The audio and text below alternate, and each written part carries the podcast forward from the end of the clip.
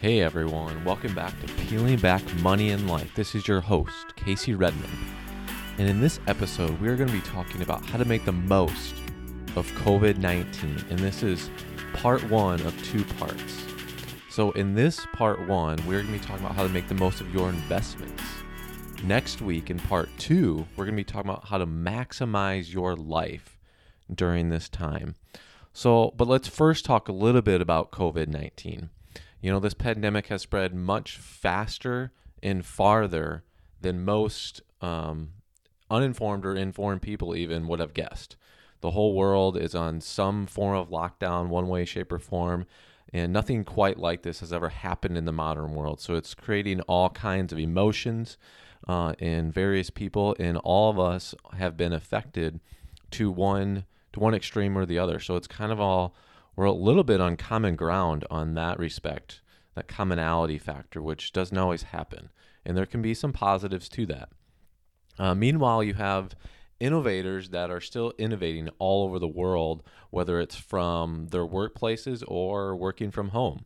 People are staying late up, late up at night working on labs, vaccines are being tested, genes are being sequenced, current viruses will end up being beaten and we will come out of this at the other end. And many, many books will be written about this in the future. It'll be in the history books, um, just like the technology bubble has been in the history books. The real estate crisis was in the history books, that Great Recession, and many others. And the world will keep rallying, whether you're talking about the US, whether you're talking about foreign countries. And we are going to beat this contagion. We're going to slow it down uh, and caring people will be helping out one another. And that is one um, silver lining to all of this that we are seeing some very non self centered people during this time. And that's very good um, to be able to have. People will c- continue to stay home and heal, hospitals will continue to expand. Nurses and doctors are doing their job to the best of their capability. And for those of us who are still um, working, whether it's from home or from the workplace, we're going to still keep doing those things. Um, in this situation, it's really important to kind of look at the bigger picture and understand that the world is not ending and that we will come out of this. You know, the air outside is still fresh. I'm looking outside right now. It's going to be a nice sunny day here. Um, so get outside, go go enjoy uh, the things that are going well in your life right now you know, to me, the good news is, you know, going back to that people we still care, you know, we're, we're in kind of this self-imposed economic slowdown because we want to save the ones that are most vulnerable, whether that's the older population, whether that's any age that have those comprised immune systems and that are not as as healthy and that may be more um, comprised of coming down with this contagion and and something drastic um, happening to them if they do come down with it. So, you know, let's kind of look at the big picture, look at our current outlook, our current lives, and how we are spending them personally and professionally. In those relationships, are we creating and building, or are we not creating them, building and building them as much as we would have liked? So again, perspective here. But what should we do? Well, in this episode, we're going to be talking about the financial side first. Um, you know, you're seeing many different headline stories out there. This is the end of the FIRE movement, which is financial independence, retire early, because their accounts maybe went down 30, 40%, 20%. You know, you're hearing people who are taking thousands and hundreds of thousands of dollars out of the market and putting it into a financial institution like a credit union and putting it in multiple locations, multiple credit unions up to that 250,000 insured limit. You know, those are the kind of extremes that you're talking about. And then and then the other side, you're you're hearing headlines of people are buying more because they're seeing it on sale. And it may be very confusing on what is the right strategy during this time. So let's kind of bring some some common sense uh, and talk talk down a little bit here and how can we make the most of our investments during this during this crazy time? Because we we don't know when the crazy times are going to come or why they're going to come but but they are going to come. So as john bogle would say stay in the market stay the course. Simply meaning sticking to your plan that you pl- had in place prior to the market going up and down. If you didn't have a plan prior, hopefully now you realize the importance of having one. Your plan should be prepared for market downturns. We never know when or why or how, but we do know they will happen from time to time. We also know we will come back on the other side of this. Think back to 2001, 2002, the technology bubble. Think back to 2008, 2009, the real estate bubble. And now we're talking about COVID 19 and the most recent events that have led to market going down for a period of time. We recovered from the technology bubble, we recovered from the real estate bubble, and we are going to recover from COVID 19. And realize all three of those are different. Just like even the ones prior to that, they were different. We never know why or how, but markets are going to do their thing. They are going to have those twists and turns. And it is understandable to be a bit scared, to be a bit frustrated, to be a bit mad, to have those mix of emotions when the markets do make some of those violent twists and turns. It's important, though, to keep in mind that the market is not going to go down to nothing, though, no matter who is out there saying it. It is not good for you, for your mind, your emotions, or anyone around you for you to think to those extremes. And before you get to that extreme, ask yourself what would happen for the market to go down to nothing, to go down to zero? What would actually have to happen? Well, that would have to be every company would have failed and they have all gone bankrupt and the US government couldn't bail them out and we can't do anything. So keep in mind that when you're when you're saying that, you're talking about thousands and thousands of businesses and the government that would have to have fail to make that happen. You know, I think of Amazon, Google, Facebook, Walmart, Costco, Microsoft, Apple. All those are doing just fine right now because they have that online presence. They're they're adapting, they're shifting to the new way, the current way of doing things. And they're thinking of things in the after we get out of this, how are they going to operate? You know, they're going to they're adapting to this situation. So, in the businesses that don't adapt that that will some go bust? Absolutely. Will some go bankrupt? Sure. And other companies will come in and replace them. Those companies are the ones who are adjusting to the new environment the best and the right to capitalize on it. They're the innovators. And also something to keep in mind is when you see the market going down by big percentages that it did in you know in certain days and certain weeks here recently, that is a reflection of a bunch of traders on Wall Street trying to predict the future. It's it's trying to look at what is the best guess looking out 12 months into the future of what growth and dividends might be because no one really knows. They're just trying to look into the future. That's what the markets are doing. And you may ask, well, why are so many going down at one time and why is it such a big swing? Well, a lot of this is computer generated and it hits a certain break point and it's just a sell feature or a buy feature. But right now we're in that kind of selling mode. But same things when it hits kind of a tipping point, a breaking point that the humans, you know, entered into the computer system of when it hits this point, sell, sell, sell. When it hits this point, buy, buy, buy. So we don't want to get into that playing game because we're humans. We're not going to outsmart computers and systems and big corporations that have all this technology and information that we don't have. That is why we use the buy and hold strategy and stay the course because no one really knows. And that is why we own the whole market. think the total stock market who owns thousands and thousands of companies. think the total international market that owns thousands and thousands of companies in both emerging and developed countries. And the, within those, there's thousands and thousands of companies. Okay. So just like we want to capitalize on this environment as well, we can do that with our investments by staying the course by, belly, by buying more when it is on sale. So having that frame of mindset, having that perspective on things. And but you may say, but my value of stocks have gone down. I won't be able to retire. Everything's going to shit. My life savings is gone. The list could go on and on. We could go down that that negative tirade of things, but what what good is that going to do? It's not going to do you any good. It's not going to do me any good. We're just stirring up emotions. And you know as well as I do that you only lose money when you sell. So that's why we stay the course, stick to your plan, good times and bad. Expect that markets will go down, and these are one of those times. and put those and I put those things all in place for my clients. It's literally in word. Expect markets to go down. We it will go up and down and keep reminding them of that fact. Does it make it any easier? No, we're humans. It's emotions get involved.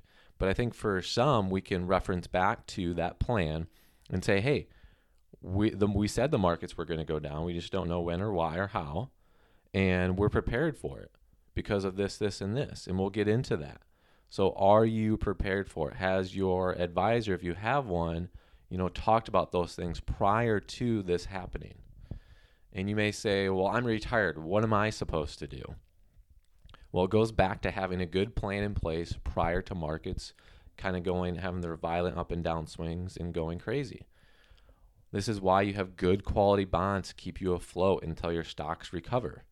You know, let's look back at 2008, 2009 when when stocks went way down. Some went down about 35 40% and even the emerging went down about which is a total international about 50% but your high quality bonds that own government and corporate bonds you know went up about 5% so that's why you hold those one it's keeping you afloat that you don't need to sell your stocks so you're not losing any of that money but those bonds actually made money. And right now, intermediate is up about 3%, short term's up about 2% for, for bonds during this most recent COVID 19 virus um, sell off.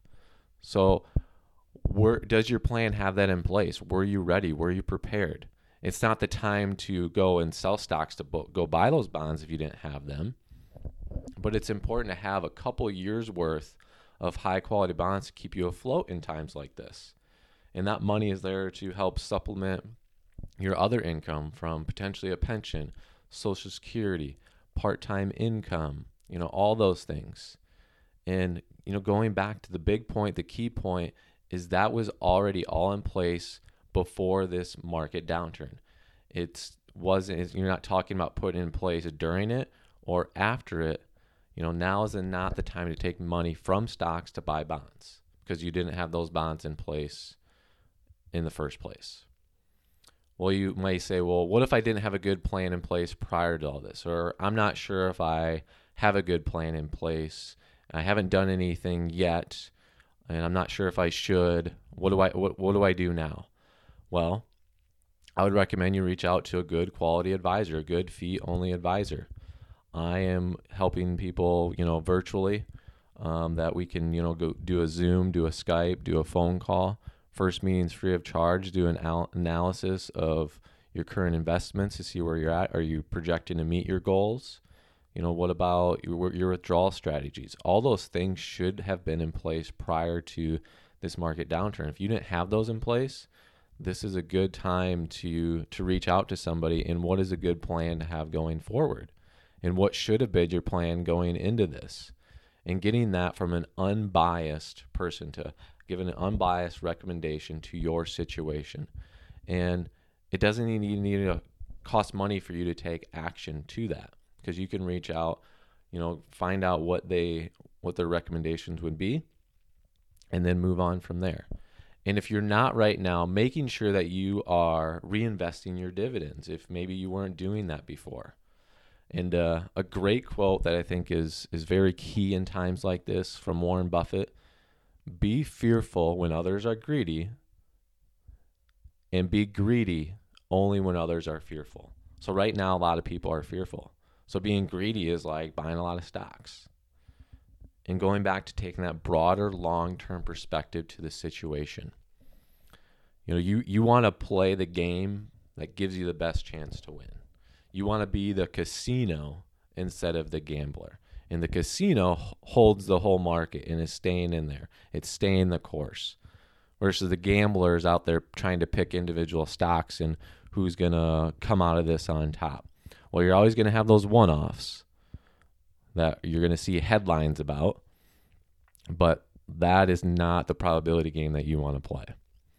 So, in the game that is best known for some time is own the entire markets, diversify your risk, owning international, or owning US, owning small cap, owning value, owning quality bonds, not high yield bonds, also known as junk bonds. You want to take your risks in stocks, not in those junk high yield bonds. And you keep feeding those markets. You dollar cost average. Especially now, you keep you keep doing that. You you already had that dollar cost averaging set up where you're taking that emotion all out of it. It just it just automatic. It's on autopilot. You don't even have to think about it. You can go about your day-to-day life, spend quality time with your family and friends you know, focus on that personal development, the professional development that you have going on. You just take the emotions out of it. You push those away. You're you're letting fear, you're not letting fear or greed take over. And by buying those stocks and dollar cost averaging, you're staying ahead of inflation. And you're keeping your costs and taxes low as possible by owning index funds. And you're owning those high quality US bonds that's going to reduce your portfolio volatility. So even though the stocks, for example, in 0809 went down about 40%, your portfolio, if you owned high quality bonds during that time, wouldn't have gone down that much. And you're buying and holding all the way through. Own entire markets, keep feeding those dollar cost averaging. And because a lot of people will say, well, I'm going to try to time the market and so I can get to the bottom and have it be on sale the most well, no one knows when the bottom's going to be, and you're letting emotions get into play. So, and and we know that this market goes up 75% of the time. So just put the money in, let it go to work. You go about living your normal life. And another big key point here is that there's only a handful of days during the year where the market provides most of its returns and no one knows when those are going to be. So that's why we stay in the market. So let's look at an example. Over a 20 year period from 1996 to 2016, a substantial portion of the total market return came from only a handful of days. Again, no one knows ahead of time when those days are going to occur. So trying to trade into them or anticipate them, you're going to miss on the the best days then.